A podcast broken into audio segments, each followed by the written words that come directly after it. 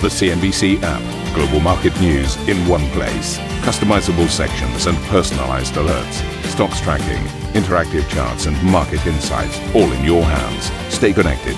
Stay informed. Download the CNBC app today. Right, a warm welcome to Squawk Box. Karen Tso and myself, Steve Sedgwick, are your anchors, and these are your headlines. US equities extending declines with the S&P 500 slipping below its 50-day moving average, but the New York Fed President John Williams says a deep recession is not inevitable. When you say there's a risk of recession, it doesn't have to be like a 2008 uh, recession. Um, it doesn't have to be calamitous. Uh, the French finance minister Bruno Le Maire telling CNBC he trusts the ECB will make the right decisions on inflation as he backs calls for emergency measures to tackle rising energy costs. This is of the utmost importance to change the rules of the European energy market. You cannot have this connection between the uh, price of gas and the price of decarbonated energy. Russia tightens the taps, halting gas supplies to Europe via Nord Stream 1, citing maintenance issues, bringing further disruption with the pipeline already running at 20% capacity. Chinese factory activity drops in August, extending monthly declines as COVID flare ups and power rationing adds pressure to producers. And Mikhail Gorbachev, who was, uh, I think it's fair to say, the architect of the end of the Cold War, has died aged 91 with world leaders paying tribute to the last Soviet president and Nobel Prize winner.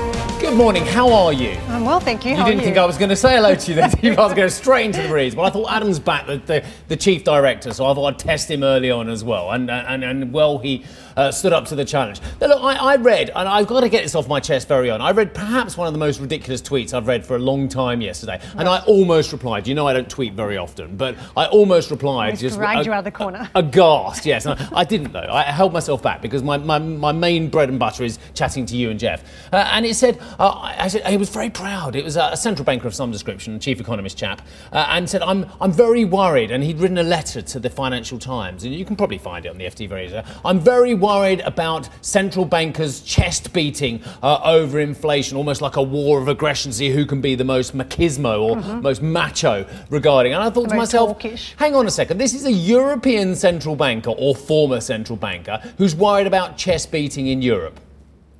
We don't have an interest rate in Europe at the moment. We have zero. I mean, I, I believe that's going to change fairly soon. But we have zero interest rate in Europe at a time when the German CPI for August hit the highest level in 50 blooming years. I put blooming in there just to make the emphasis on the point as well. And he's worried about chest beating? I don't necessarily disagree. I mean, if you think about how swiftly central bankers have changed their language from we'll do whatever it, it That's takes. very important what you just Right. said there, language. So they Right. changed their verbal intervention. But you almost put yourself in a box if you are changing direction. And now what we have is a whole series of central bankers that are very keen to prove their Volcker-like characteristics. Or are they that we are now in this inflation hawk camp, and that is quite dangerous if we have uh, conditions that change again because the narrative has been set.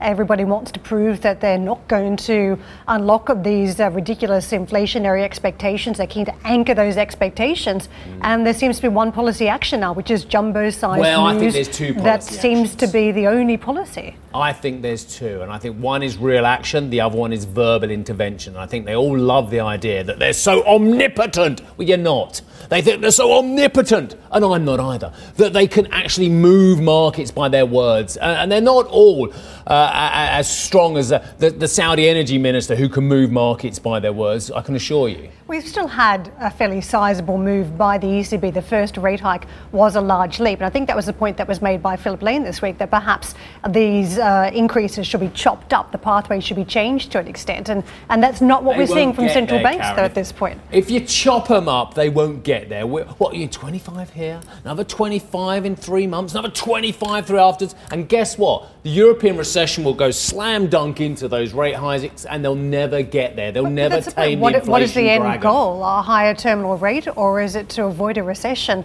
and tackle inflation at the same time? I mean, I, think th- th- that was the point that's been made. You've got central bankers now keen to prove that they can get the interest rate up, but at what cost? I'm in trouble already with Adam, so I better move on. And by the way, did you see my JOLTS data? Well, it wasn't my JOLTS, of course. jolt, wasn't it? It was very interesting. Uh, right, the S&P 500 shed more than 1% in Tuesday's trade, slipping below the 4,000 mark for the first time since July. To be fair, July was only a few weeks ago. Uh, and closing below its 50-day moving average. The US benchmark index has lost more than $1.5 trillion in market cap since Jerome Powell's speech at Jackson Hole on Friday, in which the Fed chair said interest rates will continue to rise and remain elevated until policymakers are sure that inflation is brought under control. All sounds very uh, sensible to me. Job opening figures, here we go. Uh, well done, Britt. You knew I wanted these. Job opening figures out of the US pointed to more significant tightness in the labour market. Some 11.2 million jobs uh, were counted in July, up from 11 million, which is uh, an updated figure, by the way, from the previous month. The data is likely to encourage hawkishness from the Federal Reserve. Can I just take you one more bit of data from those figures as well? Just before we move on to the buy, Adam likes me uh, segueing off. Right, here we go. God, I need my glasses. There are now 1.98 job openings for every unemployed individual in July. That's basically two, yeah? Even I can do that. Uh, the New York Fed President John Williams has indicated the ceiling for policy rates would now exceed 3.5%, whilst also effectively ruling out, here we go, ruling out, oh, you got this one wrong, didn't you, markets? Ruling out a rate cut in 2023. Meanwhile, the Richmond Fed Chair Tom Barkin said he expects price pressures to remain volatile before ultimately settling back to normal levels. After a decade of extreme stability has been replaced by two years of extreme volatility, I'd expect inflation to bounce around on its way back to our target. Um, think of it as the aftershocks of an earthquake. It just takes time for, uh, for things to settle. Big moves for the month of August on these major markets as we look to wrap up the month of August. It was one where investors were initially hoping for this Powell pivot, disappointment around Jackson Hole, that in fact it uh, was the market pivoting, doing a U turn around some of the expectations that rates will start to moderate at some point and perhaps even be cut next year. But again, further pushback as we saw overnight, John Williams pushing back against that notion for 2023. And this is where we've ended up over the course of the month, down more than 4% on the Nasdaq. Tech stocks in particular hard hit, 3.5% down for the S&P 500 and for the Dow, similar range, 3.2% south. And if you consider the main constituents here, it was tech that was leading the charge lower, but also support coming still through from other quarters of the market as you weigh up the monthly performance. Energy was still the best performer, up 3.1% at a sector level, despite uh, what has been a fairly vicious month for the trade overall on spot prices. The energy complex on the stock side managed to hold up okay, but technology clearly the undercurrent here. And if we can switch over the charts, you can take a look at the big tech stocks over the course of the month. The big leadership often came from Microsoft to the upside. That stock itself down more than 6% over the trading month, 2.2% off Apple. Across the board, I think you're seeing how investors are positioning against some of these big name stocks. Twitter, with its own woes, still around Elon Musk. You can see down 5.5%. Alphabet, a similar size decline. And again, this is a bet on the, valuations of some of these high growth companies and what's in store as we go into tighter monetary policy and perhaps slower growth conditions. Amazon trading lower by 4.6%, but by far the biggest drop in Intel, down 11%. And over the course of the month, we're hearing about perhaps a glut starting to build up in some areas of the chip industry. Not all of them, of course, but some particular parts. Intel uh, are suffering those double digit declines. I mentioned the downside, but also a lot of moves to the upside during the, the month of August. And the US 10 year Treasury yield was one that demonstrated those moves. And don't forget, we started out to the month roughly around uh, the 2.5% mark. We've climbed all the way up, as you can see, uh, to this point above 3%, 3.1 roughly. So it's been quite an ascent think 50, 60 odd basis points in that trade. So it has been a fairly a rapid move over a short period of time for markets to weather. To the dollar, given that high yield environment, this is how the dollar has fared. We've been trading around uh, some of the highs on the dollar index. It has been an incredible turn of events, really. If you take a look at some of that volatility on foreign exchange markets, it wasn't so long ago that we used to talk about the lack of volatility on FX, but certainly roaring back to life this year. Sterling, euro have been casualties, as you can see, of the month. Sterling, in particular, down 4%. Parity, of course, the level hit uh, in the month 10040, where we're roughly trading the dollar index uh, roughly at a, a new two decade high, and that is really a story around that euro weakness as well. Dollar has been climbing versus the Japanese yen, uh, the ascent almost 4%, and uh, the index over the month 2.4% pop. Let's get to Mike Coop, who is the CIO at Morningstar Investment Management. Mike, it was quite a month of August, uh, certainly not a sleepy old summer month. And Just explain what you think that means for markets from here, because already we're seeing a lot of bearish bets still as we regroup for the, the back half of this year. Morning, Karen. Lovely to to be with you. Yes, it um, seems to be that that uh, the old sleepy days of August just don't happen anymore, as you say. So, for us, looking at this in a longer term context, we had viewed uh, many of the sectors that fell heavily as being uh, very overvalued last year, and see this as more of a longer term pattern of the air coming out of heavily overvalued stocks than anything else. And along the way, we've seen that big sell off earlier this year. Then we saw a more recent rally, but the trend down is eerily reminiscent of what happened in the 1999 to 2003 period, when the similar enthusiasm for innovation uh, and very cheap money pushed a lot of stocks up in price, uh, which then came back down. Well, Mike, we've had the message uh, recently from Jackson Hole that the Fed's not done yet, that it is still trying to tighten policy and get ahead of those inflation expectations. What does that mean in terms of what's already priced into the market and what's still to come? So the clearly uh, the central banks have, have reached the stage now where they've uh, admitted that they were slow in responding to the rise in inflationary pressures uh, and are seeking to re-establish their credibility in fighting inflation. So there's more of a tone to uh, will do whatever it takes, as you were commenting earlier, um, with some central banks being further ahead than others in this. So the challenge really is that the sources of inflation have been more supply than demand led, and it's really the demand side that the interest rates can impact rather than the supply side. So there is, uh, it seems reasonable to expect further rate rises given the strength of demand and tightness in the labour market. But many of the drivers will not be brought down easily by rate rises. Uh, so that's the delicate balancing act that the central banks are going to have to face. Yeah, absolutely, Mike, and nice to see you this morning, sir. Look, um, you, you referenced the period uh, circa 20 years ago and, and, the euphoria that you and I and Karen will remember from that period about tech as well. But something else happened pretty much ahead of that period, actually, and we saw a very tumultuous period uh, in emerging markets. We saw uh, a Russian crisis, we saw an East Asia crisis. So I want to know about emerging markets and whether there are crises there brewing which have any eerily reminiscent qualities to that period in the late 90s as well? Because I know that you're looking at EM as well. Mm. So, uh, emerging markets this time uh, are different in the sense that China is a much bigger part of, of both the equity and the bond markets. Uh, so, the configuration of emerging markets is is a bit different. Uh, uh, less of the some of the boom and bust characteristics that we saw previously also, uh, there's a greater degree of control over inflation than there was previously, more orthodox policies, uh, generally better quality balance sheets, um, and a little more resilience in terms of foreign currency reserves. So, to that extent, what's happened this time around, as we see it, is that uh, emerging market equities sold off way before developed, uh, and in particular, China sold off heavily last year uh, in response to the tech crackdown. Uh, and then we saw the concerns about the listings in the US.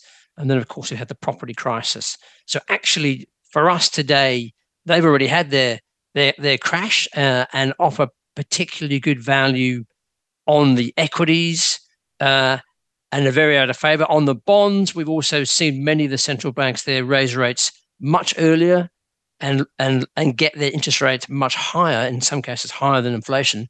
The interesting thing this time round, uh, Steve, is that inflation rates in many of these economies are in fact no higher than they are in developed, but their interest rates are much higher.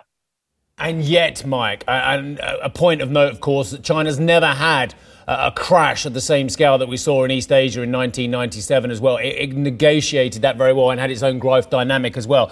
But look, Mike, um, I, talk, I hear what you're saying about the value in the Chinese market at the level, considering where we've been as well. And yet, the PBOC and others are still easing the terms of financing for mortgage and for loans more generally as well. Is that not a warning sign that actually they haven't necessarily uh, had the full scale of the downtick that we could well see? Well, it's certainly a challenging environment. And to be frank, it's really hard to be confident exactly what's happening in terms of, of the latest economic data. Uh, what is more clear is that asset prices on the equity side have moved to to price in a fairly poor scenario. And whilst that poor scenario could continue to play out, it means that generally you're getting better value, potentially higher returns than, than what we can see in most other markets. All right, we'll leave it there. So um, you're, you're following Mr. Sekera from yesterday, being mildly bullish, I would say, uh, on current valuations. How many Morningstar great guests can we get at 6 a.m. in the morning? Maybe we'll do it three in a row tomorrow. Thank you, Mike. Nice to see you. Uh, Mike Coop, CIO at Morningstar Investment Management. Right, uh, talking of China, it's kind of way I asked. Uh, Chinese factory activity continued to slow in August, coming in under pressure from the ongoing, of course, COVID restrictions, heat waves, and a crisis prone property sector. Official manufacturing PMI came in at 49.4, once again falling into contraction territory. However, uh, that was above July's figure and analysts' estimates. Now, this month saw extreme weather conditions lead to power outages and factory closures in China's southwestern provinces, impacting several major manufacturers, including Foxconn. Right, coming up on the show, the French Finance Minister Bruno Le Maire tells our very own Charlotte why Europe needs to overhaul its energy market. More on that interview after the break, and I'm told the podcast, I'm told it's good, Karen. For more on the strength of the US labour market and what it spells for Fed policy moving forward, you can check out the Squawk podcast.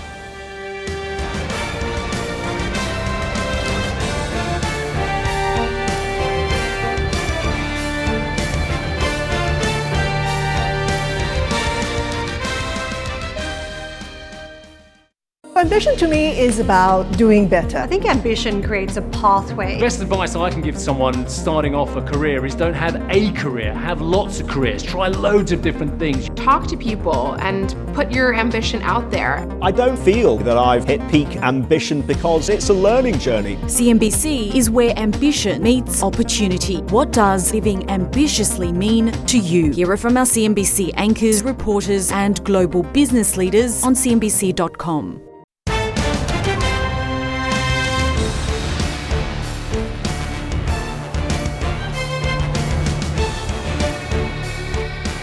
We are checking on the end of month performance on a number of different asset classes, and we were showing you treasuries earlier, the ascent that we've seen on that US 10 year yield. German Bund also dragged higher over the course of the month, at perched just off the 1.5% mark. That changed 80% over the course of the month. Very strong signals there for the German market.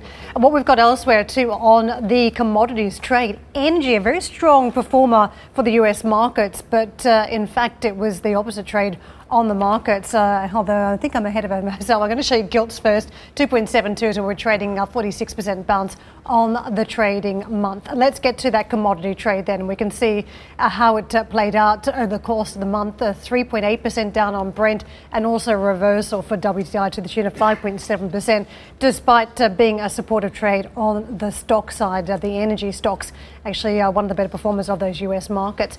To the Dutch natural gas price over the course of the month, uh, it's been huge over the year and over the month. You can see we've also rallied. We have been up 22% uh, over the year. We're up 263 odd percent. Russian energy giant Gazprom has halted gas flows through the Nord Stream 1 pipeline for 72 hours, apparently of planned maintenance. The state controlled energy group has already throttled flows into Europe to just 20% of capacity, pinning the blame on faulty equipment. European officials say the reduction in deliveries comes in response uh, to Western sanctions over the invasion of Ukraine from the Russians uh, and fears uh, any further slowdown would put uh, would put put an already extremely tight energy market under more strain. German Chancellor Olaf Scholz has insisted that Germany is equipped to weather a potential further squeeze on Russian gas exports. Uh, Scholz said the decision to restart coal fired plants, lease LNG terminals, and mandate the filling of gas storage facilities have all contributed to improving Germany's energy security situation going into the winter. All of this and many further measures have contributed to us being in a much better situation as far as supply security is concerned than could have been foreseen a couple of months ago. And that we'll be able to cope quite well with the threats that we face from Russia, which is using gas as part of its strategy in the war against Ukraine. We've prepared ourselves, that's clear for all to see.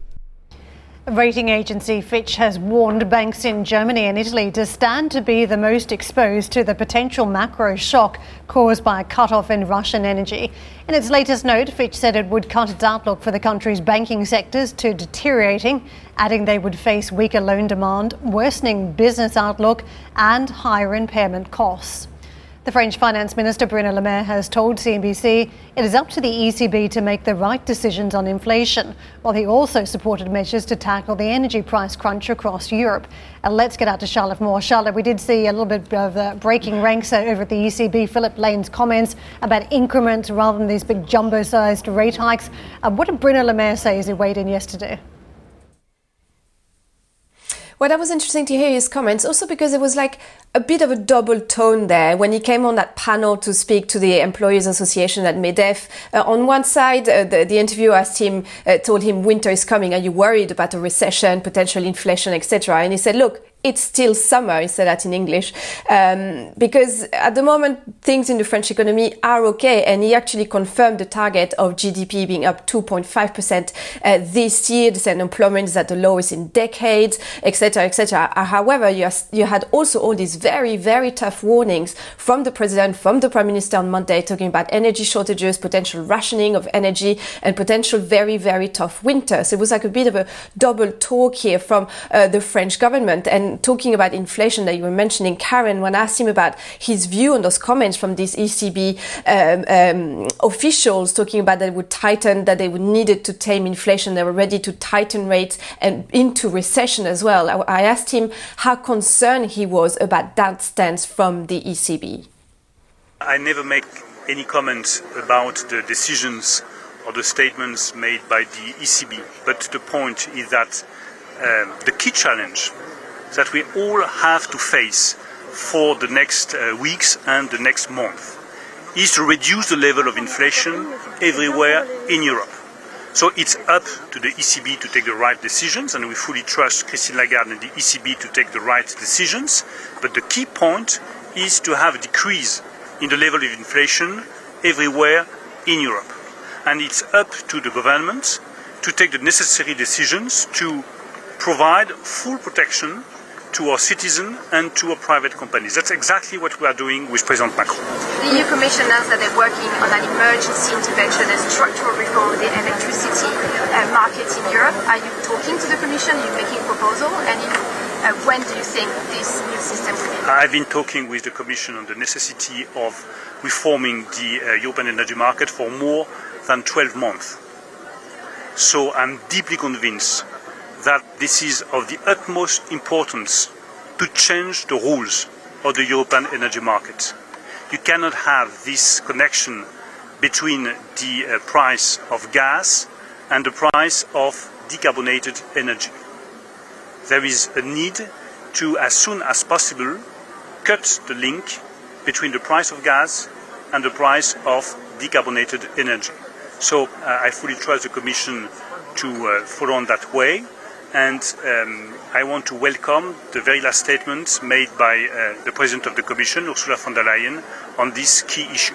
Thank you for listening to Squawk Box Europe Express. For more market moving news, you can head to CNBC.com. Or join us again on the show with Geoff Cutmore, Steve Sedgwick, and Karen Tso, weekdays on CNBC.